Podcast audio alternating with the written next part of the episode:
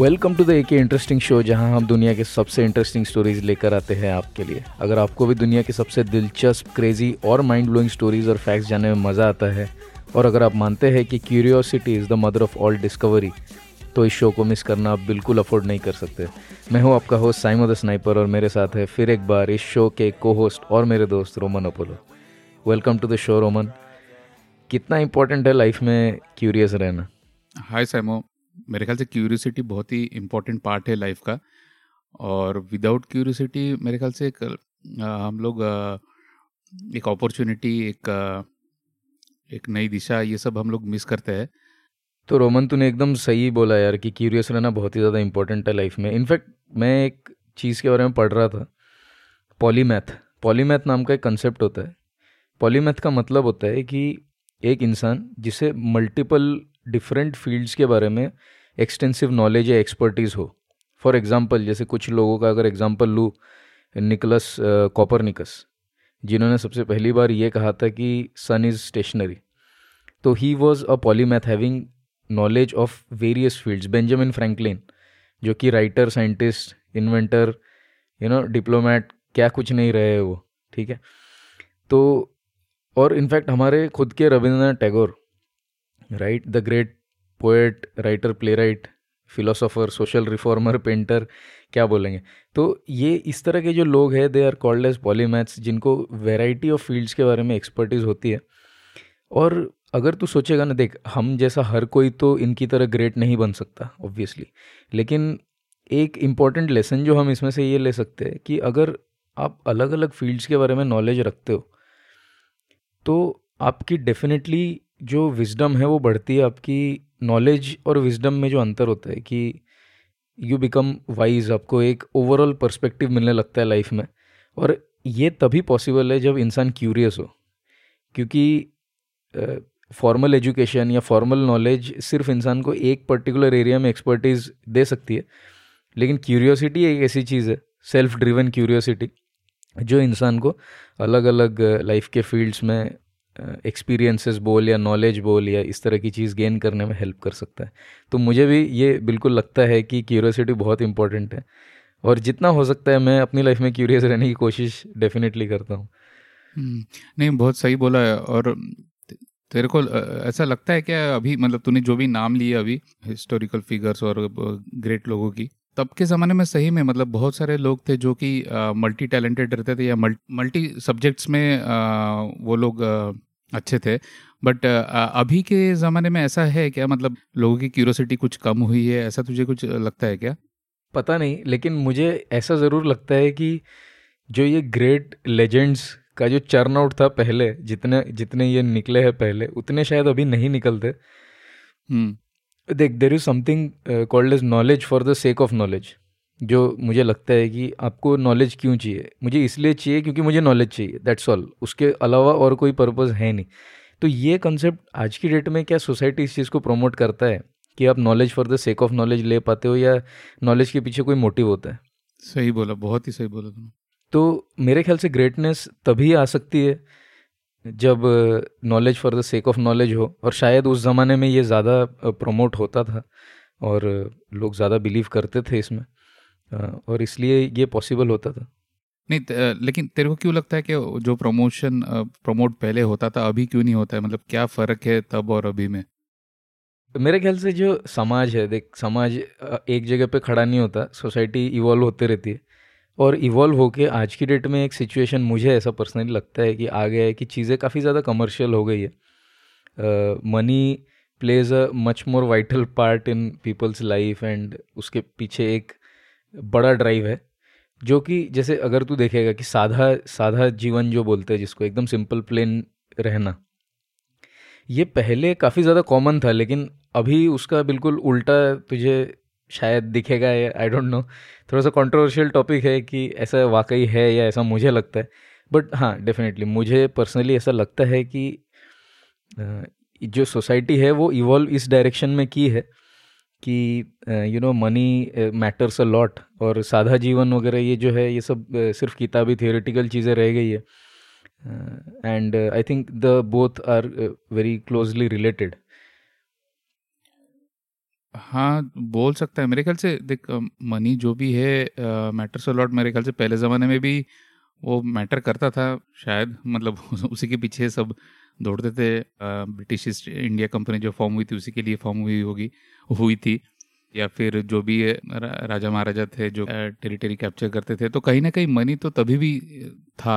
पता नहीं अभी शायद सर्वाइवल इतने ह्यूज पॉपुलेशन में करना, इसके वजह से ये इंस्टिंक्ट डेवलप हुआ है क्या हमें कैसे भी बस नॉलेज गेन करके कोई नौकरी लेनी है, और जो अपनी क्यूरियोसिटी को वो वहाँ तक ही सीमित रखना है कि ताकि मैं सीख के बस अपना एक नौकरी ले लूँ। ये भी मतलब वही है, मतलब मनी छोड़ के भी कुछ और होगा ऐसा मेरा ख्याल है। डेफिनेटली नहीं, बिल्कुल तेरा जो तेरा जो पॉइंट ऑफ व्यू है वो भी बिल्कुल वैलिड है कि ग्रीड और ये सब चीज़ें तो उस ज़माने में भी थी, नहीं तो फिर इतने जो इन्वेजन्स हुए और ये सब चीज़ें क्यों हुई। लेकिन yes, your your argument is absolutely valid, I totally agree कि बढ़ती हुई पॉपुलेशन प्रेशर्स लोगों पे इतने ज़्यादा है कि किसी तरह you know that is a valid point of view. लेकिन एक चीज़ तो है कि जब एक सर्टेन लेवल पे इंसान सेटल हो जाता है, फॉर एग्जांपल कि हाँ यार नौकरी वोकरी ठीक है चल रहा है सब कुछ okay, life is you know not in a mode of crisis, तो we have the liberty of being a little more curious. I think कि जो हमारी डोमेन है उसके बाहर भी हम लोग एक्सपांड करें और देखें, तो ये एक अपॉर्चुनिटी तब मिलती है। डेफिनेटली ये तब नहीं मिलेगी जब कोई क्राइसिस सिचुएशन हो, तो यस आई आई एग्री। नहीं ये भी है, और एक तूने जो पॉइंट बोला था अपनी सोसाइटी और या फिर तू बोल सकता है द अपब्रिंगिंग पैटर्न, तो मेरे ख्याल से कुछ कंट्रीज़ में या फिर सोसाइटीज़ में ऐसा पैटर्न भी है कि वहाँ पे जो अपब्रिंगिंग में ना सिर्फ फॉलो करना सिखाते हैं, लीडर होना नहीं सिखाते। तो जब फॉलो करेंगे ना तो मेरे ख्याल से वो क्यूरोसिटी ना कम रहेगी, हमें बस पता है कि कोई हमें बोल रहा है कि ये करो तो हम लोग वो करेंगे। बट अगर हमें हमारा पैटर्न सोसाइटी का कुछ ऐसा है जो कि हमें लीडर्स या एंटरप्रेनर्स टाइप का रहे, तो मेरे ख्याल से क्यूरोसिटी भी ज़्यादा रहेगी तब। ये एक डिबेटेबल है क्योंकि कहते हैं कि काफ़ी कंट्रीज़ में स्पेशली जहाँ पे ब्रिटिश ने रूल किया है वहाँ का जो एजुकेशन फॉर्मेट है अभी भी उनसे प्रेरित था, और कहते हैं कि मतलब this education format will make them good followers but not leaders. Of course debatable है, लेकिन मेरे ख्याल से हम लोग uh, अपने आज के uh, शो पे और आज के शो के टॉपिक्स पे वापस आते हैं। तो तो साइम आप बता, आज uh, तू क्या बताएगा? हाँ यार, आज का एपिसोड काफ़ी अच्छे एक डिस्कशन के साथ शुरू हुआ है। अगर स्टोरी में जाऊँ आज, तो तूने कैसल्स के बारे में सुना होगा, जो बड़े कैसल्स वगैरह होते हैं, इनको बनने में कितने लोग लगते हो, कितना एफर्ट लगता हो, कितने घंटे लगते होंगे जनरली, एक अगर गेस लेना होगा तो? ये कैसल बहुत ही फेवरेट टॉपिक है मेरा, मुझे हिस्ट्री नॉर्मली पसंद आता है, लेकिन हाँ ये सही पूछा यार, एक कैसल, एक बड़ा कैसल बनाने के लिए मेरे ख्याल से कम से कम दो तीन हज़ार की लेबर तो लगती होगी पूरे दो तीन साल के लिए, ऐसा ऐसा लगता है मेरे को। करेक्ट करेक्ट, तेरा एस्टिमेट सही है। मतलब एक एक अगर एवरेज रेंज का पकड़े तो कुछ इसी तरह के नंबर आने वाले। लेकिन अगर मैं तुझे ये बताऊँ कि एडवर्ड लीड्सकैलनिन नाम का एक बंदा था, जिसे हम शॉर्ट में एडवर्ड या एड बोल सकते हैं, इसने अकेले ने एक पूरा कैसल खड़ा किया था, और अट्ठाईस साल की इसकी मेहनत रही इसके पीछे। एक अकेले इंसान ने ग्यारह सौ टन पत्थर का एक कैसल खड़ा किया। तो ये आज की कहानी है जिसके बारे में मैं तुझे बताने वाला हूँ। क्या बात है, क्या बात है, बहुत ही इंटरेस्टिंग होगा। आ, मैं भी आज बहुत एक सही एक इंटरेस्टिंग सा स्टोरी लेके आया हूँ। अभी तूने कास्ट अवे मूवी तो देखी होगी ना, टॉम हैंक्स की? देखिए देखिए, वो आइलैंड पे फंस जाता है वो वाला। हाँ हाँ हाँ, तो एक आ, मेरे ख्याल से काफ़ी लिसनर्स ने ये मूवी देखी होगी। टॉम हैंक्स जो कि बहुत ही बढ़िया एक्टिंग की थी इस मूवी में। तो मैं यूं ही सोच रहा था कि सही में वो कास्ट अवे मूवी में वो बंदा चार साल एक आइलैंड में रहता है और कैसे सर्वाइव करता है। तो मेरे दिमाग में ऐसा ख्याल आया कि ऐसा कि सही में हुआ होगा क्या किसी के साथ, कि कैसे वो एक बंदा अकेला सर्वाइव कर सकता है। तो जब मैंने छानबीन की तो मुझे काफ़ी रियल कास्ट अवे स्टोरीज़ मिले, और उसमें से एक बहुत ही बढ़िया स्टोरी मैं अपने लिसनर्स को आज सुनाऊँगा। Wow, really looking forward to cast away. मेरी बहुत फेवरेट मूवी थी, उसका एक एक सीन तक मुझे याद है। I was totally blown away by that movie, और अब रियल कास्ट अवे के बारे में आज सुनने वाला हूँ, तो super excited about your story. तो साइमो शुरू करते हैं तेरे पहले वाले टॉपिक पे। बहुत ही उत्सुक हूँ क्या वो कौन सा बंदा है जिसने पूरे अकेले ने वो कैसल खड़ा किया था, और मेरा दू, दूसरा और एक क्यूरोसिटी है जानने के लिए, क्या वो खुद के लिए था ये कैसल या किसी और के लिए बनाया था? ये बहुत सही सवाल पूछा है तूने, इसका आंसर मैं तुझे डेफिनेटली दूंगा।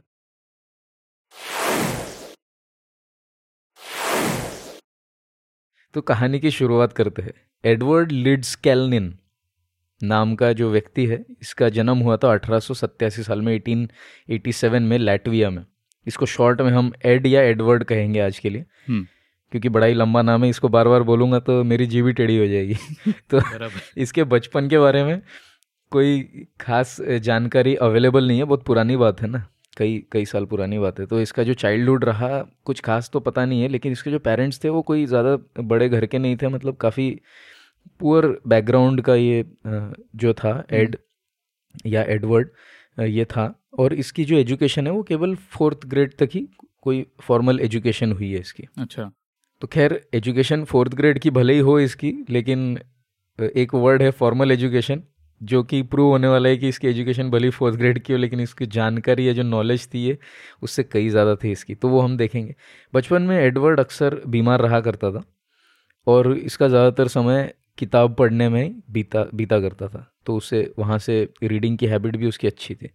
इसका दिमाग बड़ा ही इंक्विजिटिव था, क्यूरियस बंदा था, और लाइफ लॉन्ग इसकी जो है नॉलेज के प्रति एक यर्निंग रही है, ज़्यादा से ज़्यादा जिज्ञासा और ज्ञान प्राप्त करने की इसकी जो है इच्छा हमेशा से रही है। इसने अपने पिताजी से स्टोन मैसनरी का काम सीखा, यानी पत्थरों को किस तरह से काटा जाता है, उनको शेप दिया जाता है, ये आ, उसके पिताजी से उसने सीखा। उसके पिताजी भी इसी प्रोफेशन में हुआ करते थे, तो उसकी जो बेसिक एजुकेशन है ये लैटविया में ही, जहाँ उसका जन्म स्थान है, जहाँ पे वो पैदा हुआ था, वहीं पे उसने ये काम अपने पिताजी से सीखा था। छब्बीस साल की उम्र में उसकी एंगेजमेंट हो जाती है एग्नेस क्यूस के साथ में। अच्छा। जो उससे उस समय लगभग दस साल छोटी थी, मतलब ये छब्बीस का था तो सोलह की थी। लेकिन अनफॉर्चुनेटली एग्नेस एडवर्ड के साथ में जो अपनी एंगेजमेंट है उसे तोड़ देती है, और इस वजह से एडवर्ड को बहुत बुरा लगता है, और इसी के साथ वो डिसाइड करता है कि वो लैटविया छोड़ देगा और नॉर्थ अमेरिका में जाके सेटल होने का सोचता है। जो लड़की है वो क्यों मैरिज प्रपोजल तोड़ देती है, कोई रीज़न बताया था क्या? ऐसा कोई रीज़न एग्जैक्टली मेंशन नहीं है, लेकिन हाँ एक जो है आइडिया जो मुझे लग रहा है, इसकी जो ये बचपन से ही बड़ा बीमार रहा करता था, ठीक है, तो इसकी हालत कुछ अच्छी नहीं थी। इसकी हाइट सिर्फ पाँच फुट की इसकी हाइट थी और इसका वज़न पैंतालीस किलो था, तो देखने में अच्छा नहीं था एडवर्ड, ठीक है। He was not a beautiful handsome young man, और यही एक मेजर रीज़न रहा था जहाँ तक मुझे आइडिया लगा है इसके बारे में पढ़ के। तो खैर इसके बाद एडवर्ड को बहुत ही बुरा लगता है, और अच्छा। इसलिए वो एमिग्रेट करता है नॉर्थ अमेरिका में। वहाँ जाके वो न्यूयॉर्क सिटी में पहले पहुँचता है, जहाँ पे कि लॉगिंग का जो है बिज़नेस बड़े ही बूम पर चल रहा था, तो वो भी उसी बिज़नेस में इनिशियली इन्वॉल्व होता है। लेकिन अनफॉर्चुनेटली बाद में उसे ट्यूबरक्यूलोसिस हो जाता है, टीबी हो जाता है, और एडवर्ड एक थोड़ी गर्म जगह की खोज में फ्लोरिडा में जाके पहुंचता है। फ्लोरिडा में वो एक अंडर डेवलप्ड लैंड खरीदता है फ्लोरिडा सिटी में, और उस समय फ्लोरिडा सिटी का जो एरिया है वो काफ़ी कम पॉपुलेटेड था, बड़ा ही लाइटली इनहेबिटेड एरिया था, वो ज़्यादा लोग वहाँ रहा नहीं करते थे उस समय। अगले बीस साल तक एडवर्ड ने एक ह्यूज स्ट्रक्चर खड़ा किया सबसे पहले, जिसका नाम था रॉक गेट। और इस रॉक गेट को रॉक गेट हाँ रॉक गेट पत्थर का दरवाज़ा बोल सकता है। और इस रॉक गेट को उसने डेडिकेट किया उस लड़की के लिए, क्या नाम था उसका? Agnes, right. तो एग्नेस को इसने डेडिकेट किया। ये लगभग अकेला ही काम करता था, ज़्यादातर जो है ये काम अकेले करता था, और रात को करता था, दिन में नहीं करता था, किसी कोई देख भी नहीं पाता था उसको कि वो कैसे कर रहा है। फाइनली उसने ग्यारह सौ टन लाइमस्टोन को एक कैसल का पूरा रूप दिया, जो कि एक आर्किटेक्चरल और इंजीनियरिंग के फील्ड का एक लैंडमार्क है, जिसे बाद में कोरल कैसल के नाम से जाना गया है और अभी भी जाना जाता है। तो ये जो तो घटना बोल रहा है ये कौन से ईयर की आसपास की बात है? ये इसका प्रोजेक्ट कंप्लीट हुआ था कुछ नाइनटीन ट्वेंटीज़ में। अच्छा अच्छा, काफ़ी पुरानी बात है। ओके ठीक है, नाइनटीन ट्वेंटीज़ में, अठारह सौ सत्तासी में ये बॉर्न हुआ था, छब्बीस साल का हुआ, then he migrated and then around you know nineteen twenties की बात है जब इसने ये किया था। Okay okay. ये इतना बड़ा इंजीनियरिंग का मार्वल है कि इसकी कंपैरिजन की जाती है स्टोनहेंज और ग्रेट पिरामिड्स ऑफ इजिप्ट के साथ में, और साइंटिस्ट को बैफल किया है इसने नाइनटीन ट्वेंटी थ्री से, क्योंकि लोगों को ये समझ में ही नहीं आता था कि एक इंसान इतने बड़े स्टोन के ब्लॉक्स कैसे उठा सकता है, इतना बड़ा कैसल कैसे खड़ा कर सकता है अकेले काम करता हुआ। ये बड़ा इंट्रोवर्ट टाइप का बंदा था, किसी को पता ही नहीं चलता था कि क्या कर रहा है, कैसे कर रहा है। एक इसमें से, इस पूरे स्ट्रक्चर में से एक परफेक्टली बैलेंस्ड स्टोन गेट था, बड़ा ही भारी स्टोन गेट था, जो इतना वजनी होने के बावजूद एक उंगली का भी अगर उसको पुश किया जाए तो वो ओपन हो जाता था, या हवा से भी वो खुल जाता था। क्या बात है! इमेजिन कर एक हेवी आयरन का गेट जो आजकल के डेट में होता है, वो भी हिलाने के लिए अपने को काफ़ी स्ट्रेंथ लगती है, लेकिन ये इतना बड़ा पत्थर का गेट इसने बनाया था जो इतना परफेक्टली बैलेंस्ड था, जो एक उंगली के पुश से भी ऑपरेट हो जाता था। और तूने वो कैसल का नाम क्या बताया? Coral castle. कोरल कैसल जो कि फ्लोरिडा में है। ये ये एक मिस्ट्री रहा, ये गेट जो है ये एक मिस्ट्री रहा नाइनटीन एटी सिक्स तक के। अच्छा, यानी लगभग कितने अस्सी साल अस्सी साल नहीं साठ साल तक ये एक मिस्ट्री रहा, लेकिन फाइनली एक समय आया जब ये गेट मूव करना बंद कर गया, ये जैम हो गया, तो तब इसे रिमूव किया गया मेंटेनेंस के लिए, और तब अंदर देखा गया कि एक मेटल शाफ्ट के ऊपर बना हुआ था ये गेट, और ये जो शाफ्ट है ये एक ट्रक के बेयरिंग के ऊपर रखा हुआ था। अरे बाप रे! तो एक बेयरिंग उसने यूज़ किया था। तो देख, जनरली ना इस तरह के जब हम लोग बातें करते हैं कि बड़ा ही यानी मिस्टीरियस है कुछ है, तो एक मीडिया में या टेंडेंसी होती है ह्यूमन की कि सोचना कि कुछ तो पैरानॉर्मल, कुछ तो एक सुपरनैचुरल है, मैग्नेटिक फील्ड है, कुछ है, ये है, वो है।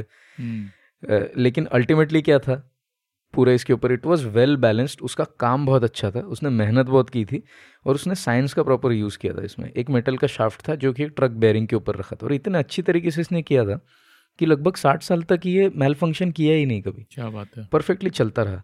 तो this is just hard work and science, you know, which is applied to get a very good result. तो इसमें कोई और ये नहीं है, कोई पैरानॉर्मल, कुछ सुपरनैचुरल, कुछ भी नहीं है इसमें, ठीक है। इनफैक्ट अभी जो उसने पूरा कैसल खड़ा किया उसमें भी बड़े ऐसे, you know, people have claimed कि यार कुछ तो मैजिक है, कुछ ये है, उसको कुछ टेक्निक पता था जो कि ऐसे करता था, वैसे करता था, उड़ा देता था पत्थरों को, ऐसे लोगों ने बहुत कुछ क्लेम्स किए। लेकिन ultimately it all boils down to, you know, hard work and knowledge and execution in a very well planned way. तो यही इसके पीछे का जो है सारा राज है, रहस्य है। वो अपने पास के एकदम बेसिक जो टूल्स होते हैं, जैसे कि यू नो लकड़ी के लॉग्स जो उसे जंगलों में वगैरह ऐसे ही मिल जाते थे, कोई अलग से खरीदता वगैरह नहीं था, वो ऐसे ही पड़े हुए जो लॉग्स होते थे, और ऑटोमोबाइल के पार्ट्स होते थे। इन इन चीज़ों का इस्तेमाल करके वो कई ऐसे, you know, levers, chain pulleys, ये सब चीज़ें यूज़ करके वो ब्लॉक्स को, बड़े बड़े ब्लॉक्स को भी बहुत आसानी से अकेला ही मूव कर लेता था। शरीर से तो वो बड़ा ही कमज़ोर टाइप का इंसान था, लेकिन फिर भी उसकी टेक्निक्स इतनी अच्छी थी कि वो ये कर लेता था। नहीं, मुझे तो सबसे बड़ा ये लग रहा है कि वो, मतलब कैसल है और बड़े बड़े पत्थर है, तो वो कैसे यार, मतलब एक आदमी कैसे इसको उठाता था और कैसे लगाता था। अभी तो बोल रहा है पैरानॉर्मल ऐसा कुछ था नहीं, जो कि रहता तो और मज़ा आया रहता, लेकिन आ, लेकिन सही में मतलब एक आदमी कैसे उठा सकता है यार। मतलब अगर टेक्नोलॉजी का भी यूज़ करे तो भी, मतलब इमेंस इंजीनियरिंग चाहिए होगा क्या एक आदमी इतने बड़े रॉक को, उसको उठाए फिर ट्रांसपोर्ट करे। मतलब आ, सही में सोचने के लिए मजबूर कर रहा है कि ये कुछ ऐसा अलौकिक चीज़ होगा या कोई पैरानॉर्मल एक्टिविटी के सहायता से उसने की होगी। और, और क्या जानकारी है तेरे पास ये रिलेटेड? नहीं, बिल्कुल सही बात है कि ये अकेले बंदे ने कैसे किया, लेकिन अगर तू टाइम फ्रेम कंसिडर करेगा ना इसमें, तो तुझे रियलाइज़ होगा कि उसका जो टेक्निक है, नॉलेज है, वो तो एक चीज़ रही, लेकिन दूसरी चीज़ है कि वो अट्ठाईस साल तक इसके पीछे लगा रहा। कौन होता है आज की डेट में जो अट्ठाईस साल तक किसी भी चीज़ में लगा हुआ होता है? तो उसके डिटर्मिनेशन को मैं वाकई सैल्यूट करता हूँ यार, कि वो लगा रहा उस चीज़ के पीछे कंटिन्यूसली। नहीं, मैं तो अभी, तूने ये अट्ठाईस साल वो एक ही चीज़ में लगा रहा, मैं ये सोच रहा हूँ क्या जब उसने अचीव कर लिया था, जिस दिन वो कैसल खड़ा हो गया उस दिन तो उसको बहुत अच्छा फील हुआ होगा, आ, मतलब इमेंस जॉय नॉलेज जो भी हो, बट दूसरे दिन उसको क्या फील आया होगा मैं वो सोच रहा हूँ। क्या एक चीज़ के पीछे मैं अट्ठाईस साल लगा हुआ था, आज वो खड़ा हो गया, अब क्या? मेरे ख्याल से उस तरह का होगा नहीं उसका, it will be like you know अभी इतना बन गया उसको uh, आगे नेक्स्ट स्टेप क्या करूँ। क्या बात है, क्या बात है? तो हाँ। ये कोई एक ऐसा नहीं है कि एक डिज़ाइन है पेपर पे है और वो बन गया फिनिश हो गया, तो मेरे ख्याल से वो उसका नेक्स्ट स्टेप भी कुछ ना कुछ रहेगा उसको। तो स्टोरी पे वापस आते हैं। सबसे पहले ना इसने जो कैसल था वहाँ पे उसने एक पहले घर बनाया था जो कि लाइमस्टोन के ब्लॉक्स का और लकड़ी से बना हुआ था। अच्छा। और धीरे धीरे उस घर को डेवलप करते करते उसने ये जो बड़ा स्टोन का स्ट्रक्चर है ये फाइनली उसने खड़ा किया, जो जिसको आज हम उस कैसल के नाम से जानते हैं, कोरल कैसल के नाम से जानते हैं। तो ये एक ग्रेजुअल प्रोसेस था, एक छोटा सा घर था जिसको उसने धीरे धीरे डेवलप करते करते करते इतना बड़ा कैसल खड़ा किया। बंदे की पर्सनैलिटी जैसे कि मैंने पहले बताया था कि बड़ी रिजर्व पर्सनैलिटी का बंदा था, किसी से ज़्यादा घुलता मिलता नहीं था, लेकिन फाइनली उसने ये कोरल कैसल को पब्लिक के लिए ओपन कर दि, कर दिया और इसके टूर्स वो ऑफ़र करने लगा, दस सेंट्स के यू नो टिकट्स टाइप के बेचने लगा और he open it to the public, जबकि लोग आके उसे देख सकें। तो जैसे ही लोगों ने देखा तो उसने एडवर्ड को यानी उन्होंने एडवर्ड को पूछना शुरू किया कि इतने बड़े बड़े पत्थर तुमने कैसे उठा लिए, कैसे किया ये? लोगों में क्यूरियोसिटी तो थी ऑब्वियसली। तो उसने उसका स्टेटमेंट है quote, I understand the laws of weight and leverage and I know the secrets of the people who built the pyramids. तो उसका ये खुद का स्टेटमेंट है। इसमें देख उसने क्लियरली देख दो चीज़ें उसने बोली है। hmm. एक है कि उसने ये कहा कि वेट और लेवरेज के जो लॉज है, hmm. कैसे लीवर्स को यूज़ किया जाता है, वेट्स को कैसे बैलेंस किया जाता है, इसके बारे में उसको नॉलेज है, ये उसने पहले कहा। hmm. Hmm. Hmm. और दूसरा उसने कहा कि कुछ सीक्रेट्स है, there is a difference between a common knowledge and a secret. तो उसने दूसरा पार्ट जो उसका स्टेटमेंट का है वो ये है कि उसे वो सीक्रेट्स पता थे जो उन लोगों को पता थे जिन्होंने इजिप्ट के पिरामिड्स बनाए थे। उसने उसका रेफरेंस था basically the great pyramid of Giza को। अच्छा। तो उन लोगों को जो सीक्रेट्स थे पता, वो इसे भी पता थे। तो ये चीज़ उसने कही है। It's a baffling statement for many कि इस तरह की सीक्रेट नॉलेज क्या है जो कॉमनली लोगों के पास नहीं है। सही में। और कई स्कूल के बच्चे वगैरह वहाँ पे फील्ड ट्रिप्स हुआ करते थे, जब बच्चे वहाँ जाते थे और बोलते हैं कि वो बच्चों को खुद पर्सनली एक्सप्लेन किया करता था कि वो कैसे मैनुअल मेथड्स यूज़ करके इस इतने बड़े काम को वो कैसे कैरी आउट करता था, वो बच्चों को एक्सप्लेन भी किया करता था। अच्छा। लेकिन लेकिन मेरा मेरे ख्याल से ऐसा है ना कि ये कोई ऐसा छोटी सी चीज़ नहीं है कि कोई दो सौ चार सौ पेज के किताब में लिख दे और कोई पढ़ के सीख ले, ऐसा कुछ है नहीं इसमें। It is something which has to be developed gradually with practice.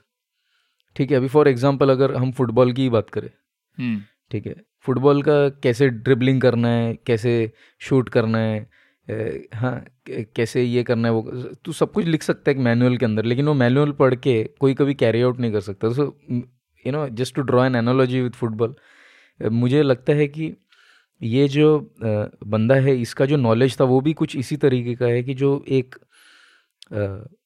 Manual में लिख के या किसी किताब में लिख के nobody will be able to follow unless they dedicate that much amount of time behind it.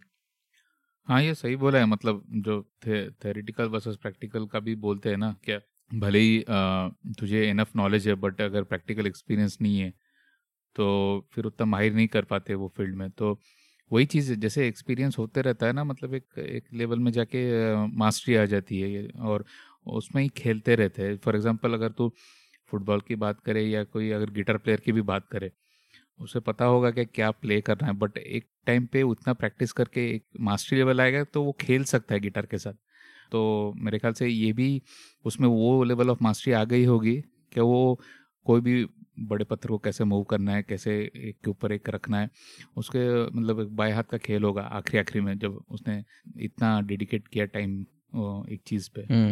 तो मेरे ख्याल से बट ये चीज़ें कैसे आगे वाले जनरेशन को या फिर लोगों तक वो पहुंचा सकता है, क्योंकि थ्रू एक्सपीरियंस पूरा शेयर करना फेस टू फेस या फिर कोई लेक्चर, मेरे ख्याल से ये तो यूज मतलब यूज़फुल नहीं होगा, राइट? कहीं ना कहीं तो उसको लिखना पड़ेगा ताकि ये सेम नॉलेज आगे वाले जनरेशन में जा सके।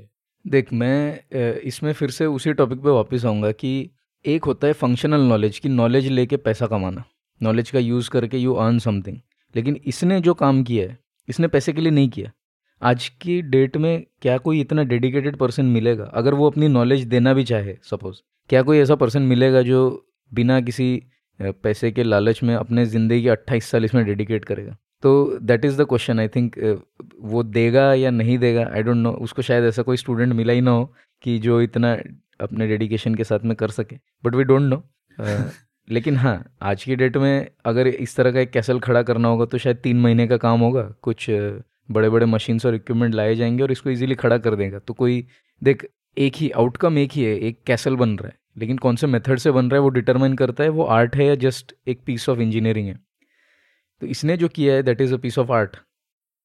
नहीं, नॉलेज ट्रांसफ़र अगर की बात करें ना, तो नॉलेज जो ट्रांसफ़र करता है ना उसका भी एक्सपीरियंस एक एनरिच होते रहता है, ऐसा ऐसा लोग कहते हैं और मुझे भी ऐसा लगता है।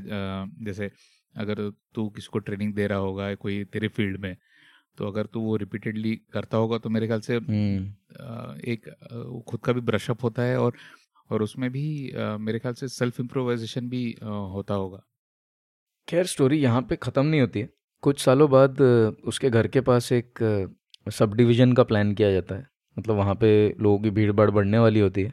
तो इससे बचने के लिए वो डिसाइड करता है कि वो अपने पूरे कैसल को मूव करेगा। तो वो अपने पूरे कैसल को शिफ्ट करता है दस माइल्स दूर। तीन साल उसे इस प्रोसेस में लगते हैं। वो बेसिकली एक ट्रक हायर करता है जिस ट्रक में वो एक एक करके अपने सारे स्टोन्स को उठा के एक नए लोकेशन के ऊपर लेके जाता है। तो फ्लोरिडा सिटी से बेसिकली होमस्टेड पे मूव करता है वो।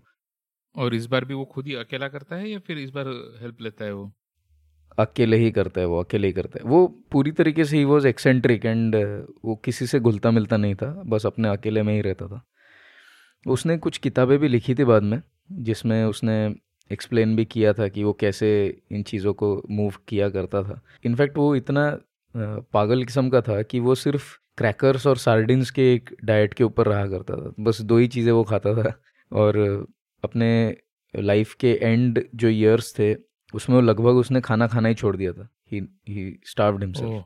नाइनटीन फिफ्टी वन में जैक्सन मेमोरियल हॉस्पिटल मायामी में उसने खुद को ही चेक इन किया वहाँ पर, और शायद उसके पहले उसे स्ट्रोक हो गया था और या उसके इन हॉस्पिटल जाने के बाद उसे स्ट्रोक हुआ। एग्जैक्टली क्लियर नहीं है, बट उसे बेसिकली ही you know twenty eight days later passed away due to complications and finally kidney infection was uh, the cause of his death at the age of sixty-four. ठीक है, मतलब at least अभी भी लोग उसे याद कर रहे हैं, मतलब उसने ऐसा चीज़ बना के गया है, लोग अभी भी उसके कैसल को विजिट करते होंगे।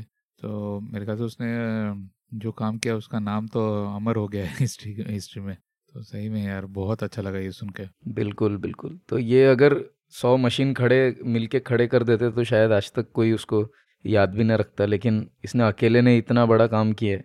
और मेरे ख्याल से इसको पैरानॉर्मल या कुछ इस तरह का बोलना कि किसी सुपर नेचुरल पावर का इसमें कुछ हाथ था या कोई सुपर नेचुरल टेक्निक्स यूज़ किए गए थे, ये एक इंसल्ट है उसके हार्डवर्क और उसके नॉलेज के लिए। तो वी शुड रियली अप्रिशिएट कि उसने इतना डेडिकेशन दिखाया और उसने ये कैसल जो है उस लड़की के नाम पर डेडिकेट किया और पूरी लाइफ इसके ऊपर काम करता रहा। So I think really hats off to Edward. हाँ, इसको सुपर नेचुरल तो नहीं लेकिन सुपर ह्यूमन बोल सकते हैं, क्योंकि इतना डेडिकेशन था उसमें और उसने अकेला इतना स्ट्रक्चर खड़ा किया। और दूसरी चीज़ जस्ट ऐसे जिज्ञासा ही, एग्नेस को ये पता चला था क्या क्या उसने इसके नाम से या इस, इसको डेडिकेट करके ऐसा कैसल बनाया था? क्योंकि इंट्रोवर्ट टाइप का था, शायद उसने अपने मन ही मन रखा होगा और कभी बताया भी नहीं होगा, ऐसे एक फील है।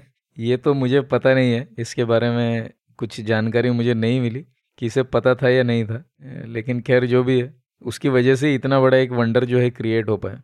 कई बार ना तू देखेगा कि हमें बहुत सारी चीज़ें ऐसी लगती है कि ये तो इम्पॉसिबल है यार किसी ह्यूमन के लिए करना। ऐसी एक स्टोरी मैंने सुनी थी कि एक बंदा होता है, उसके घर पे गाय का बछड़ा पैदा होता है, गाय या बफेलो जो भी होगा उसका बछड़ा पैदा होता है। छोटा जो बछड़ा होता है एक दिन का पैदा हुआ तो उसको आदमी उठा सकता है इजीली, कोई ये नहीं है। लेकिन एक बड़े बफेलो को थोड़ी ना कोई उठा सकता है, पॉसिबल ही नहीं है ह्यूमनली। तो वो क्या करता है, पहले दिन से ही उसको उठाना शुरू करता है। तो फर्स्ट डे उठाता है, सेकंड डे उठाता है, उसका वेट बढ़ता रहता है, इसका ये बड़े इजीली उठा लेता है उसको। ठीक है, तो वो रोज ऐसा ऐसा करते करते करते फाइनली जब बफेलो बड़ा हो जाता है तब भी वो भी उसके साथ इतना उसका मसल्स वगैरह डेवलप हो गया रहता है कि वो इजीली बड़े बफेलो को भी उठा लेता है। तो यू नो जो चीज़ ह्यूमनली इम्पॉसिबल लगेगी, अभी जिम में भी कोई बहुत बड़ा सा अगर वेट रखा होगा ना, हाँ, हाँ. तो हम जैसे अगर ट्राई भी करें तो वो कई बार इतना बड़ा डंबल होता है कि वो बिल्कुल हिलता भी नहीं, एक इंच भी उठाया नहीं जाता। Correct. लेकिन कोई दूसरा बंदा होता है जो कई सालों से प्रैक्टिस कर रहा है, वो बड़े इजीली एक हाथ से उठा के उसके बीस रेप मार के निकल जाता है। तो वही बात है कि एक चीज़ जो ह्यूमनली इम्पॉसिबल लगे, प्रैक्टिस के साथ वो चीज़ क्वाइट पॉसिबल भी बन सकती है। यार तूने तो मेरी आंखें खोल दी है, अभी मेरे को पता चला ये बाहुबली मूवीज में इतने वो स्ट्रॉन्ग कैसे बने थे। और वो वो छोटा सा शिवलिंग रोज उठा उठाया करता था वो। फिर धीरे धीरे जब फाइनली बड़ा शिवलिंग उठाया उसने। वो भी हो सकता है। और वो एक सीन था ना, वो बुल के साथ फाइट करता है। तो तूने वो बफेलो उठाया बोला तो मुझे पहले वही वही याद आया। नहीं सही है, सही है यार। Practice and experience makes a man perfect, ऐसा कुछ होगा। बहुत बढ़िया लगा यार, बहुत ही मोटिवेशनल था, एक एंगल था अपने लिसनर्स के लिए भी सोचने के लिए। क्या अगर कोई चीज़ को हम लोग कॉन्स्टेंटली डेडिकेट करें, फुल अटेंशन दे, तो कुछ भी हम लोग अचीव कर सकते हैं लाइफ में, बस फोकस चाहिए। बहुत ही बढ़िया लगा। तो अब चलते हैं तेरी स्टोरी के ऊपर।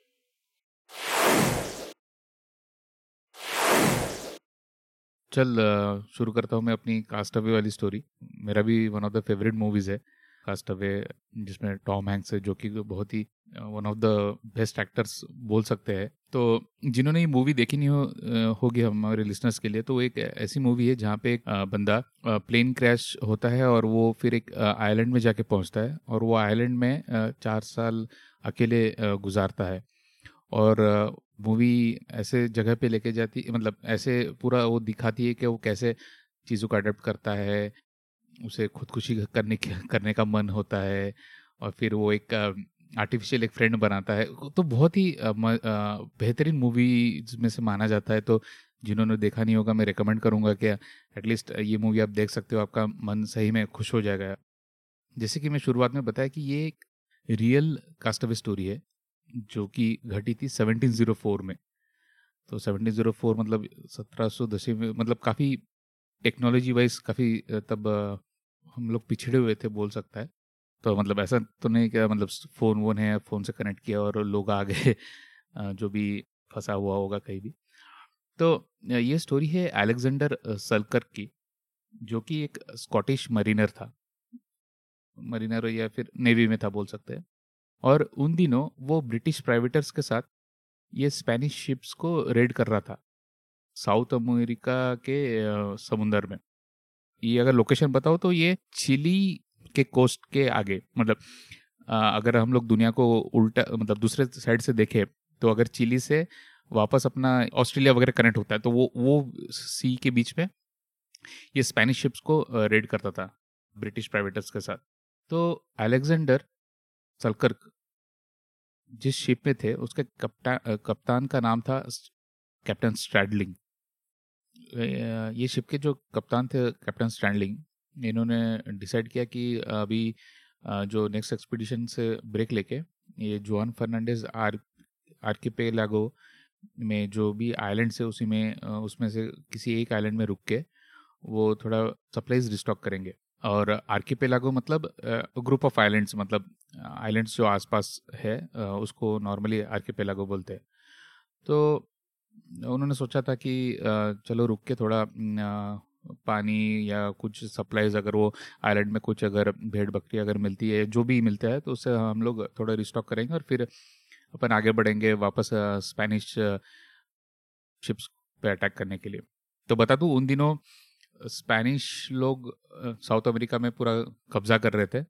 उनके कॉन्क्विस्टाडोर्स आके पूरे जो भी उनके लोकल्स थे उनको कब्जा करके वो टेरिटरी कब्जा करने में लगे हुए थे। तो वो दिनों की बात है ये। और ब्रिटिश जैसे हमें पता है कि वो सब कुछ कब्जा करना चाहते थे, तो वो इनके वे में डिस्ट्रक्शन या फिर इनके ट्रेड रूट्स पे डिस्ट्रक्शन करके इनको परेशान करना चाहते थे स्पेनिश को। हम लोग थे जुआन फर्नांडेज आर्किपेलागो में। तो जुआन फर्नांडेज आर्किपेलागो में तीन बड़े आइलैंड्स थे जो कि वोल्केनिक आइलैंड्स है। और वोल्केनिक आइलैंड्स मतलब ये बहुत सदियों पहले मतलब वहाँ पे कुछ वोल्केनिक एक्टिविटी से ये आइलैंड्स फॉर्म हुए थे। तो ये आइलैंड चिली के कोस्ट से छह सौ सत्तर किलोमीटर दूर है। मतलब ऐसा नहीं कि चिली के कोस्ट के एकदम पास है, छह सौ सत्तर किलोमीटर। और ये तीन आइलैंड भी आपस में काफ़ी दूर है। मतलब ऐसा नहीं कि ये तीन आइलैंड चिपके हैं। मतलब सौ से डेढ़ सौ सौ से दो सौ किलोमीटर के अंतर में ये तीनों आइलैंड्स है। तो ये आइलैंड में जब उतरे तो अलेक्जेंडर सर्किल का उनके कैप्टन के साथ बहस हो जाता है। और बहस होता है कि शिप के कंडीशन को लेके। अलेक्जेंडर थोड़े गर्म मिजाजी भी थे। तो अलेक्जेंडर इनका मानना था कि ये शिप में दीमक लग गया है और ये बिना रिपेयर के आगे वॉयज नहीं कर पाएगा या सेल नहीं कर पाएगा।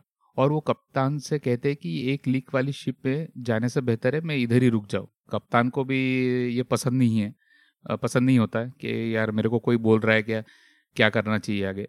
तो स्ट्रैंडलिंग भी क्या करता है, वो इसकी मान लेता है कि भाई तेरे को इधर रहना है तो रुक जा, मैं तो निकल रहा हूँ इधर से। तो कैप्टन ने सल्कर को जाने के पहले कुछ वेपन कुछ कुल्हाड़ी मतलब वेपन्स जैसे कुल्हाड़ी, एक बंदूक, फिर कुछ खाना और टोबैको और रम, एक बाइबल और कुछ कपड़े देकर अलविदा बोल देता है। ये सब देख के अलेक्जेंडर को पछतावा होता है क्या, मतलब जब वो निकलने के पहले उसको ऐसा लगता है कि अरे भाई मैंने तो गलती कर दी। तो वो वापस जाता है स्टैंडलिंग के पास और बोलता है अरे भाई मेरे माफ़ कर देना, मैं मैं जाने के लिए रेडी हूँ आप, आपके साथ। बट तब कैप्टन ने मन मना लिया, मतलब उसने ठान लिया रहता है कि भाई अभी तो इसको मैं लेके नहीं जाऊँगा। तो फिर अलेक्जेंडर को उसी आइलैंड में रुकना पड़ता है। तो अलेक्जेंडर ने जब ये आ, सोचा था कि मैं इधर ही रुक जाता हूँ तो उसे लगा था कि ये आ, एरिया से कोई ना कोई शिप तो गुजरती रहेगी एक दो हफ्ते में और वो आ, कहीं ना कहीं कोई शिप से में बैठ के निकल लेगा। लेकिन उन उनकी इंतज़ार कोई शिप की जारी रहती है और कोई शिप उस आइलैंड के आसपास भी नहीं आता। और फिर धीरे धीरे वो खुद को आइलैंड के हिसाब से अडप्ट करना चालू कर देते हैं। खाने के लिए वो लॉबस्टर हंट करने लगते हैं। और वो आइलैंड्स में ना कुछ बकरियाँ भी रहती थी तो उनसे वो कभी मिल्क कभी मीट या फिर उसके गोट के स्किन से कपड़े बनाना या मोज़े बनाना ये सब भी करना चालू कर देते थे। और कभी कभी अगर बोर हो जाते थे तो ऐसे ही टाइम पास के लिए बकरियों को पकड़ने निकल जाते थे। मतलब कुछ करते नहीं थे, बस ऐसे ही टाइम पास के लिए। और वो हर दिन क्या करते थे, ट्रीज़ के ऊपर ना मार्क करते थे और दिन काउंट करते थे कि कितना दिन हुआ मैं इधर फंसा हूँ। और वो बाइबल भी पढ़ते थे। तो ऐसा साल निकलता गया और कोई शिप उस आइलैंड पे गुजरा नहीं। पूरा एक साल निकल गया। पता नहीं मुझे जब ये पढ़ा ना मैंने इस स्टोरी के बारे में तो मुझे यही लगा कि एक आदमी एक साल कैसे निकाला होगा। मतलब एक्चुअल में ठीक है कास्ट अवे तो स्टोरी थी, बट मैं खुद को उस उसके हिसाब में उस, उसके स्टोरी में अगर मैं खुद महसूस करूँ ना तो मैं तो मुझे लगा कि मैं तो सर्वाइव ही नहीं कर पाऊंगा कि अकेला कैसे रह सकता है कोई और कैसे सर्वाइव किया होगा उसने। Given given any circumstances I think human beings are very good at adopting. और खुद को आ, खुद को खुश रखना या किसी तरीके से एंगेज रखने के लिए ही हम लोग डिज़ाइंड है। कई बार हमें ऐसे कुछ लोगों को देख के ऐसा लगता है कि यार ये इतनी बुरी सिचुएशन ऐसे तो मौत ही आ जाती, काइंड ऑफ यू नो। किसी को कोई हैंडीकैप हो जाता है या किसी का बराबर समबडी गोज ब्लाइंड और समथिंग। तो ये इतनी ख़राब सिचुएशन हम सोचते हैं कि इसकी क्वालिटी ऑफ लाइफ कितनी पुअर होगी। But when you interact with them, actually when you speak to them, they they are living very fulfilling and happy lives. और मेरे ख्याल से इसके केस में भी कुछ ऐसा ही होगा। इनिशियली कुछ टाइम तक तो it will be like you know total sorrow and despair कि भाई क्या करना है, कैसे किधर जाए हम। लेकिन ultimately I think the human brain is designed in such a way कि अगर उसको खाना पानी और नींद मिलता रहे और if he remain safe then somehow he will engage himself. जैसे कि तूने बताया कि बकरी पकड़ने निकल जाते थे। कास्ट अवे में भी हमने देखा था कि उसको वो फ्रेंड बना लेता है, नाम तो भूल गया मैं, जो वो फुटबॉल होता है विल्सन विल्सन विल्सन करेक्ट। तो उसको अपना फ्रेंड बना लेता है, किसी तरह खुद को बहलाए रखता है, एंगेज रखता है, और you know he survives. So या नहीं, ये सर्वाइवल इंस्टिंक्ट एक है, लेकिन मेरे ख्याल से इंसान के लिए ना सबसे इम्पोर्टेंट है उसका लाइफ का मोटो या फिर जीने का मकसद. सिर्फ सर्वाइवल के लिए अगर कोई जिएगा मतलब मेरे ख्याल से he will not be happy. But ये भी होया क्या सब कुछ सर्वाइवल के लिए ही करते हैं इंसान. मैं मैं मेरा एक दूसरा पॉइंट ऑफ व्यू है इस टॉपिक के ऊपर में. जो तू बोल रहा है वो वैलिड है in case when your survival is guaranteed. एक आदिवासी ग्रुप था, आदिवासी यानी इंडिया की बात नहीं कर रहा हूँ मैं, कहीं बाहर का एक ट्राइब था जो आइसोलेशन में रहा था. उनका फर्स्ट कांटेक्ट होता है सिविलाइज्ड वर्ल्ड के साथ में. मतलब they have never seen other human beings from other you know other places और anybody outside their own clan. तो उनका फर्स्ट कांटेक्ट होता है. तो खैर उसमें तो after the initial you know problems की भाई उन्हें पहले वो लोग हमला करने की कोशिश करते हैं all that, but once that is sorted out तो जब कम्युनिकेशन करने बैठते हैं उनके साथ तो उन्हें ये सवाल पूछा जाता है कि आपके लिए सबसे बड़ी दिक्कत क्या है लाइफ में. उस ट्राइब को लीडर को ये पूछा जाता है कि आपके लिए सबसे बड़ी दिक्कत क्या है, सबसे बड़ा प्रॉब्लम क्या है लाइफ में. तो उसका जवाब होता है कि नींद. उन्हें कभी नींद ही नहीं मिल पाती पूरी तरीके. तो हम ये जो बात कर रहे हैं कि लाइफ का मोटिव एंड पर्पस एंड उसके बिना कोई खुश नहीं रहेगा, ये सब तो तब आती है जब ये गारंटीड है कि मुझे नींद, खाना, पानी ये सब चीज़ें मिले. क्योंकि नींद क्यों नहीं मिलती उन्हें? जब एक बंदा सोता है, दो बंदे सोते हैं तो चार लोगों को जागना पड़ता है क्योंकि कोई दूसरा प्रेडेटर आके खा जाएगा उसको. नहीं तो हाँ ओके सब लोग चैन से हम जैसे सोते हैं घरों में. तो ये सारे टॉपिक आते हैं, लेकिन उनके लिए सबसे बड़ा चैलेंज ये था. सो या इट्स ऑल सब्जेक्टिव कि कैसे क्या है. लेकिन ये जो पर्सन है जो उस आइलैंड पे फंसा हुआ है, ही इज़ लकी कि वहाँ पे दूसरे प्रेडेटर्स नहीं थे, otherwise his life would have been really miserable. नहीं ये देख अभी इसमें भी दो चीज़ है. अभी जैसे ट्राइब की बात करें हैव बीन मतलब पहले से ही वो लोग वैसे ही है राइट. बट अगर कहीं नॉर्मल लाइफ से कहीं कोई फंस जाता है देन ये डिफरेंट होगा. मतलब जिसने कोई जैसे ये स्कॉटिश था, शायद लंदन वंडन में देखा होगा, कहीं स्कॉटलैंड में उसका घर होगा और वहाँ से लेके जाके कि कहीं अकेला छोड़ दे तो it will be more difficult. But तेरा भी सही कहना है, मतलब तेरा पॉइंट ऑफ व्यू भी सही है. तो चल आगे बढ़ते हैं क्या होता है फिर. बहुत ही इंटरेस्टिंग सा है. फिर ऐसा ही साल गुजर जाता है, वो बंदा अकेला ही फंसा रहता है वो आइलैंड में. फिर एक दिन वो आइलैंड में एक शिप एंकर करता है, बट अलेक्जेंडर का लक साथ नहीं देता क्योंकि ये शिप जो लैंड करता है वो स्पेनिश शिप रहती है. oh. और अगर स्पेनिश तो आ, अगर स्पेनिश ने इनको आ, पकड़ लिया रहता तो शायद अलेक्जेंडर को जेल आ, में जाना पड़ता था. और तब के ज़माने में काफ़ी टॉर्चर वगैरह करते थे वो लोग ब्रिटिश कैप्चर्स पे. तो अलेक्जेंडर आइलैंड में छुप जाता है और शिप के निकलने का वेट करता है. तो ये सिमिलर इंस्टेंट किस्सा और एक बार होता है.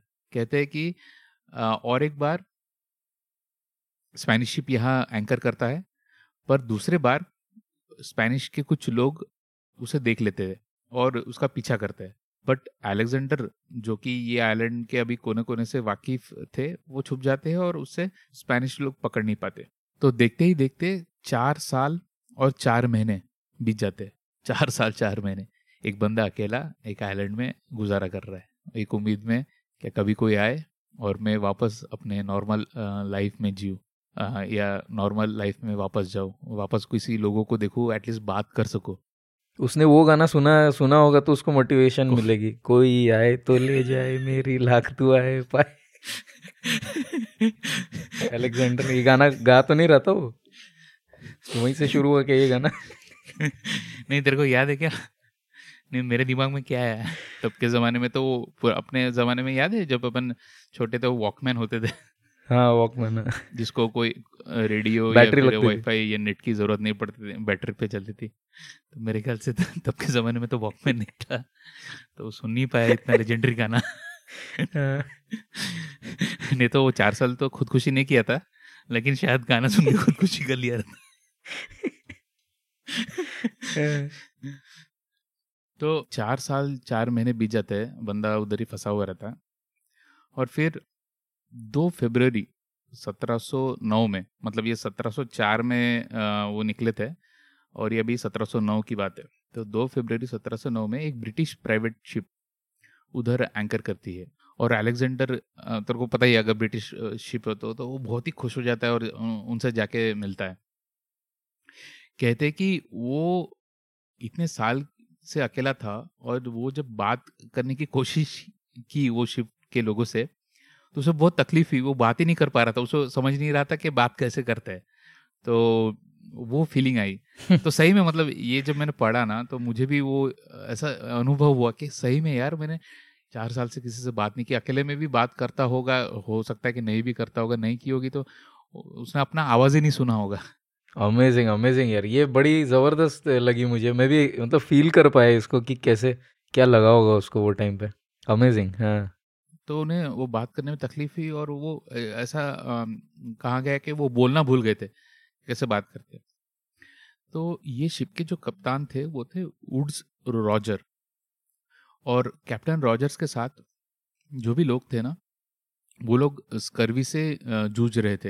हम्म तो स्कर्वी एक बीमारी है जो लोग काफ़ी जूझते थे, वो टाइम पे ये लोगों के पास उसका सोल्यूशन नहीं था क्या Uh, क्यों होता है।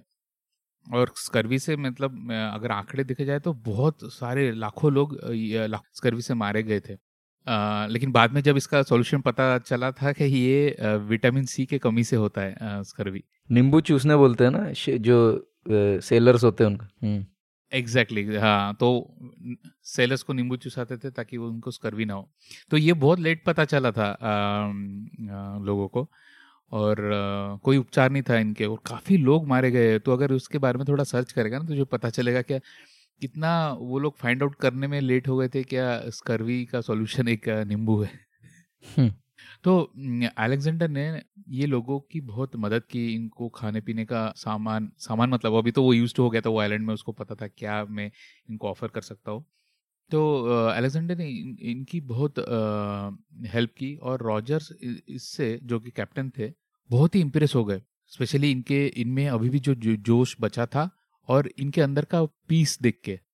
तो रॉजर्स ने फिर इनके बारे में कहा था या जिक्र किया था कोई उनके बुक में कि वन उनको देख के कि one may see the solitude and retirement from the world is not such an insufferable state of life as most man imagine, especially when people are fairly called or thrown into it unavoidably as this man was। तो इन Rogers ने जो कहा था इसको अगर मैं सरल में बोलूँ तो ये बताना चाहते थे कि अगर किसी इंसान को आ, कोई सिचुएशन में आ, डाल दे कि आ, वो दुनिया से अलग और आ, अकेलापन में उसको डाल दे, हाँ, तो वो इतना भी आ, बुरा सिचुएशन नहीं है और उसके उससे उभर के आ सकता है इंसान। तो आगे बढ़ते हैं। तो फिर रॉजर्स ने अलेक्जेंडर को अपने शिप का सेकंड मेट बनाया जो कि शिप में थर्ड इन कमांड रहते हैं। तो आ, अच्छा है मतलब उनको लेके ही उन्होंने, क्योंकि उनको शिप का एक्सपीरियंस भी था हुँ, हुँ. और आ, इतना उनमें जो जोश देखा कि वो चार साल एक आइलैंड में सर्वाइव कर पाए, तो रॉजर्स बहुत ही खुश होके उनको सेकंड मेट या थर्ड इन कमांड बना देते हैं उनकी शिप का। बाद में अलेक्जेंडर को एक दूसरे शिप का कमांड भी दिया जाता है और वो प्राइवेटियरिंग में वापस लौट जाते हैं और स्पेनिश शिप्स को अटैक करने और लूटने में लग लग जाते हैं।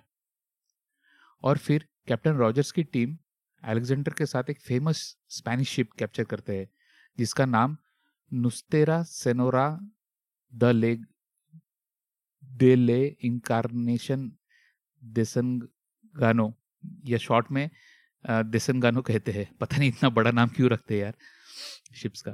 तो ये बहुत ही उन दिनों में फेमस शिप थी जो कि फिलीपींस और मैक्सिको के बीच में ट्रेड करता था। तो अगर तू इमेजिन करेगा फिलीपींस से मैक्सिको ये ये रूट से नहीं जाते थे, वो उल्टा होके जाते थे, चिली के कोस्ट से होके। तो क्योंकि वो पास पड़ता होगा hmm. वो फिर अलेक्जेंडर उसी शिप में कैप्टन डोवर के साथ वो इंडोनेशिया जाते हैं, मतलब जो शिप को कैप्चर करते हैं फेमस स्पेनिश शिप, तो उस, उसका कैप्टन उसका नया कैप्टन बनाया जाता है कैप्टन डोवर को, और फिर उनके साथ वो इंडोनेशिया जाते हैं और अपना around the world voyage complete करते हैं, मतलब पूरा एक चक्कर वो कंप्लीट करते हैं। और finally Cape of Good Hope जो कि साउथ अफ्रीका में है, वहाँ से होते हुए वो इंग्लैंड वापस जाते हैं एक अक्टूबर सत्रह सौ ग्यारह में। मतलब वो फंसे थे आइलैंड में सत्रह सौ चार में, वो निकले सत्रह सौ नौ में वो आइलैंड से, और उसके दो साल के बाद वो इंग्लैंड में वापस आते हैं। तो लौटने के बाद वो वहाँ पे ऐसे सेलिब्रिटी बन जाते हैं। जब लोग उनकी कहानी और आ, आ, स्टोरीज सुनते हैं तो एक एक फेमस सेलिब्रिटी बन जाता है। अभी तो सोचना, अगर अभी ये घटना घटी रहती तो अपने मीडिया ने कितना हाइप किया रहता वो बंदे को, और इसने सही में हाइप करने लायक है वो। मतलब he has survived full four years alone in that island. तो जैसे सेलिब्रिटी बन जाते हैं तो लोग उनके ऊपर कहानी और बुक्स लिखना चालू करते हैं, जो कि अभी भी होता है। तेरे को पता ही है आजकल के ज़माने में कुछ थोड़ा भी सेलिब्रिटी बन गए तो उनका बायोपिक आ जाता है, फिर उनकी उस पर मूवीज़ बन जाती है। तुझे याद होगा वो कैप्टन वुड्स रॉजर थे जो कि जिन्होंने उनको कास्टअवे से निकाला था, तो उन्होंने भी उन्होंने भी उनके ऊपर बुक लिखते हैं।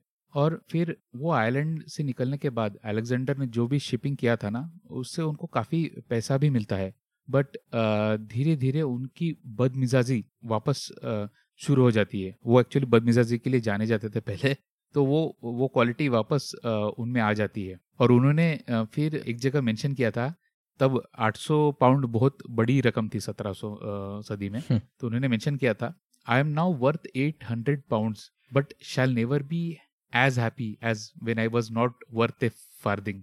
तो तूने जो शुरू में बोला था क्या लोग आ, अगर वो अकेला भी रहते हैं या फिर आ, ये, आ, हम लोग देखते जो मॉडर्न फैसिलिटीज से डिप्राइव्ड रहते हैं, लेकिन वो लोग आ, उसी में ज़्यादा खुश रहते हैं कंपेयर टू दिस। तो वो यही चीज़ उन्होंने आ, बोला था कि आ, मेरे पास आज तो पैसा है बट मैं जहाँ जब आइलैंड पे था मैं वैसा खुश मैं कभी नहीं रह, रह पाऊँगा या नहीं रहा। एक दो चीज़ इसमें हमको सोचने वाली बात जो मुझे लगी, पहला तो एक जब कैप्टन रॉजर्स जो जिन्होंने उसे यू नो रेस्क्यू किया फाइनली, उन्होंने एक स्टेटमेंट में अपने मेंशन किया था कि उसने उसके अंदर इनर पीस देखी। ये बहुत इंपॉर्टेंट वर्ड है मेरे ख्याल से, कि चार साल सॉलिट्यूड में रहने के बाद, फोर्स्ड भले ही हो वो सॉलिट्यूड, लेकिन अल्टीमेटली वो रहा तो सॉलिट्यूड में, और उसके पास बहुत ज़्यादा समय होगा उस समय रिफ्लेक्ट करने में, ये सोचने में कि ज़िंदगी में चलता गया इंसान क्या करता है, क्यों करता है, और क्या है, what is life all about. So he had ample time to think about those things and ultimately he got a lot of inner peace. Now there are people who advocate कि मेडिटेशन करना चाहिए। मैं ये नहीं बोलूँगा कि मैं advocate करता हूँ या नहीं, कि करना चाहिए नहीं करना चाहिए, इससे इनर पीस आती है नहीं आती, आई डोंट नो, लेकिन जो भी है इसे इनर पीस मिली वहाँ पर जाके। तो ये जो डिस्ट्रैक्शंस हमें चारों तरफ से घिरे हुए हैं आज की डेट में, अगर हम रास्ते पर भी निकलते हैं तो जहाँ नज़र जाती है वहाँ एक ऐड होता है। कोई जगह नहीं है जहाँ पे एडवर्टीजमेंट्स नहीं, हर जगह हम घिरे हुए, हर कोई हमें कुछ ना कुछ बेच रहा है, और सबसे ज़्यादा चीज़ जो मूल्यवान है वो इंसान का अटेंशन है। Correct. हर कोई ग्रैब करने की कोशिश कर रहा है थोड़ा ना थोड़ा। तो इससे हो क्या रहा है, जो एक इंडिविजुअल पर्सन है उस जंगल में, इस इन्फॉर्मेशन के जंगल में इतना उलझा हुआ है कि उसे ये सोचने के लिए समय ही नहीं है। इसके उसके ऊपर शायद हमने पहले भी एक बार कभी बात की थी correct, कि correct. क्या हमारे पास टाइम है ये सोचने के लिए कि चल क्या रहा है भाई, आसपास क्या चल रहा है, हम तैर तो रहे हैं पर लेकिन ये समंदर बना किस चीज़ से। करेक्ट। तो वो वो समय आज की डेट में नहीं है, और इस पर्सन के पास में जो अलेक्जेंडर थे इनके पास में वो था, और it reflected when he saw him first. Unfortunately, he again went back into, you know, his old way of living. तो जैसे ही वो वापस सोसाइटी में आया तो वो अपने पुराने तौर तरीकों पे लौट गया। ये एक you know that is something which is unfortunate मैं बोलूँगा, uh, लेकिन खैर ये तो एक लेसन है जो मैंने इसमें से देखा। दूसरी चीज़ है कि एक सिचुएशन जो इतनी बुरी थी जिसमें वो फंस गया इतनी बुरी तरीके से, और शायद कुछ लोग सर्वाइव कर पाते कुछ नहीं भी कर पाते, लेकिन it ultimately led to something which which was very good. ये एक बहुत इंपॉर्टेंट एस्पेक्ट है। हम कभी भी देख तो अपने को अभी की जो सिचुएशन है ना, बहुत बार ऐसा लगता है कि यार ये इतनी बुरी सिचुएशन तो कभी थी नहीं, इससे बेटर होगी। सबके लाइफ में आता है, एक ना एक फेज़ आता है कि जब वो सिचुएशन बहुत बुरी लगने लगती है, लेकिन उसी के दस साल बाद तो उसी सिचुएशन के बारे में जब सोचता है ना, तो मोस्ट ऑफ द टाइम्स मैंने तो वो एक्चुअली ये लगता है कि मैंने इतना कुछ सीखा था वो टाइम पे, जो भी है बुरा होगा जैसे, तो वो वो मुझे तो लगता है, तो डेफिनेटली इस बंदे को भी लगा ये फाइनली सेलिब्रिटी बन गया। uh, तो I think these are the two very important lessons जो मैंने इसमें से लिए तेरी स्टोरी में से। तो थैंक्स फॉर शेयरिंग यार, बड़ा मज़ा आया। हाँ, तो इसमें से तूने एक बहुत सही उम्दा वाला पॉइंट उठाया है, वो है मेडिटेशन वाला पॉइंट। अभी तू देख पुराने ज़मानों में जो हमारा भी जो इंडिया का हिस्ट्री भी रहा है, इंडिया नहीं मतलब कहीं भी, मतलब जो सेंट्स रहते थे या साधुज रहते थे वो लोग तपस्या करते थे आइसोलेट होके, या संन्यास लेते थे आइसोलेट होके।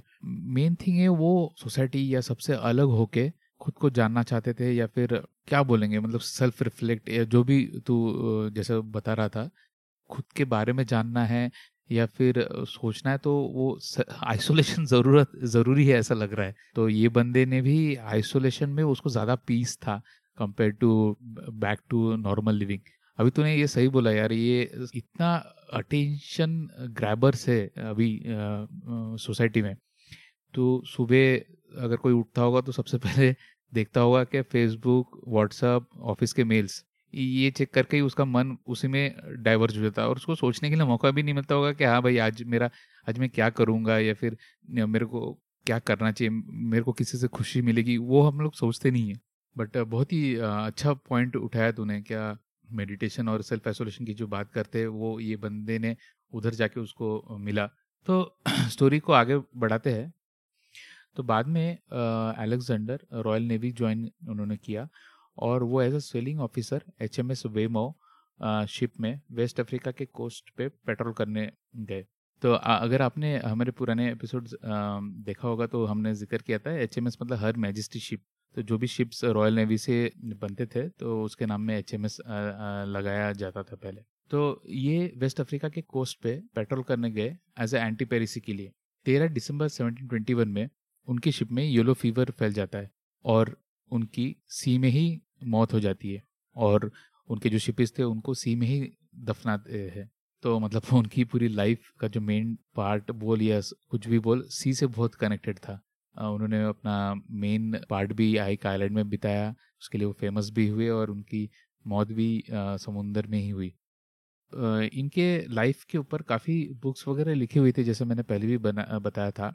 सत्रह सौ उन्नीस में डैनियल डेफो एक इंग्लिश राइटर थे और उन्होंने एक बुक पब्लिश की थी जिसका नाम था the life and surprising adventures of Robinson Crusoe, और ये बुक काफ़ी फेमस होती है। और इस बुक के जो मेन uh, कैरेक्टर थे रॉबिन्सन, वो लोग कहते हैं कि अलेक्जेंडर सल्कर्क से मैच करती थी। तो ये बहुत ही फेमस बुक है उस टाइम की। और uh, मैं बता दूँ कि अब नाइनटीन सिक्सटी सिक्स में चिलियन गवर्नमेंट ने जिस आइलैंड में अलेक्जेंडर सल्कर्क फंसे हुए थे या रहे थे चार साल, उसका नाम रॉबिन्सन क्रूसो आइलैंड का रख दिया उन्होंने।